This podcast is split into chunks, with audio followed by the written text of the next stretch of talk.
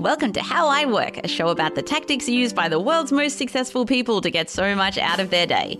I'm your host, Dr. Amantha Imber. I'm an organizational psychologist, the founder of behavioral science consultancy Inventium, and I'm obsessed with finding ways to optimize my workday.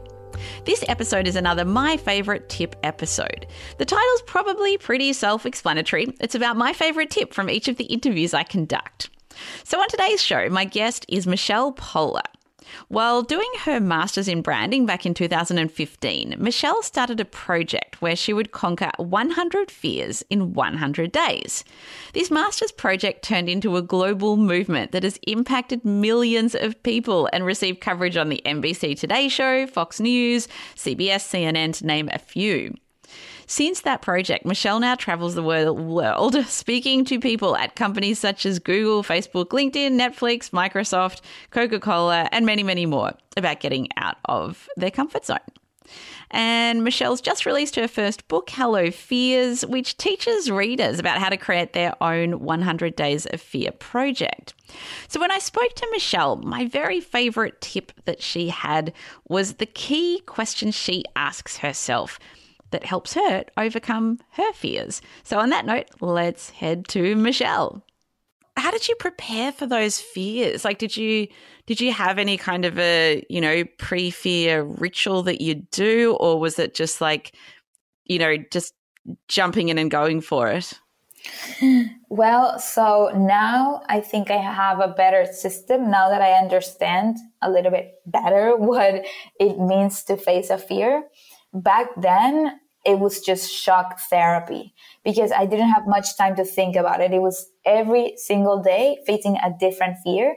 I couldn't say no because I was already committed in this project and I had the help of my husband. So he would tell me what fears I was facing next according to my list, but he was taking care of the planning. So he was like, Michelle, I already talked with this place. You're going to learn how to fly a plane tomorrow. Okay. So you have to grab a train, go two hours away from New York to this place. A man will pick you up. He will teach you how to fly a plane and then you'll fly a plane. Okay. I'm like, what? I'm doing what?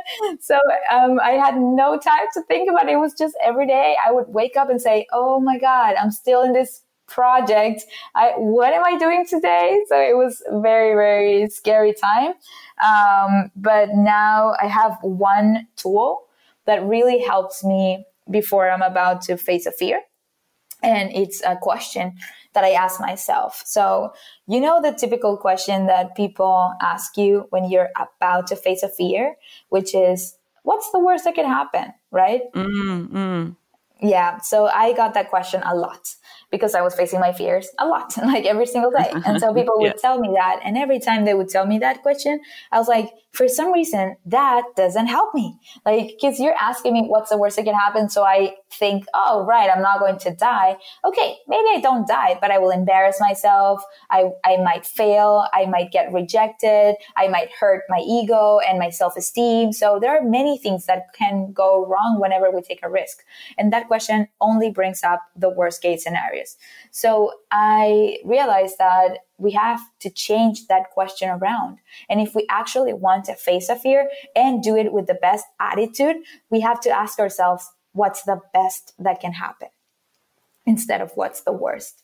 When you think about the best that can happen, only the best case scenarios will come to your mind and will remind you the real reason why you in the first place thought that this was a good idea. And it also will give you the certainty, not maybe certainty because you don't know the future, but it will give you the idea at least or the vision that good things may come out of this.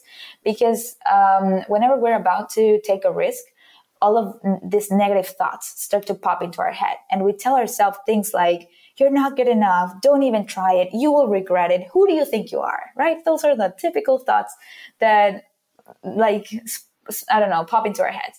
But when we ask ourselves, what's the best that can happen? We start to see the other side of the coin and we're like, what if I do a good job? What if uh, this actually resonates with people? What if I make money out of this? What if actually I don't, you know, I don't know, I, I get a yes from the person I want to ask this question.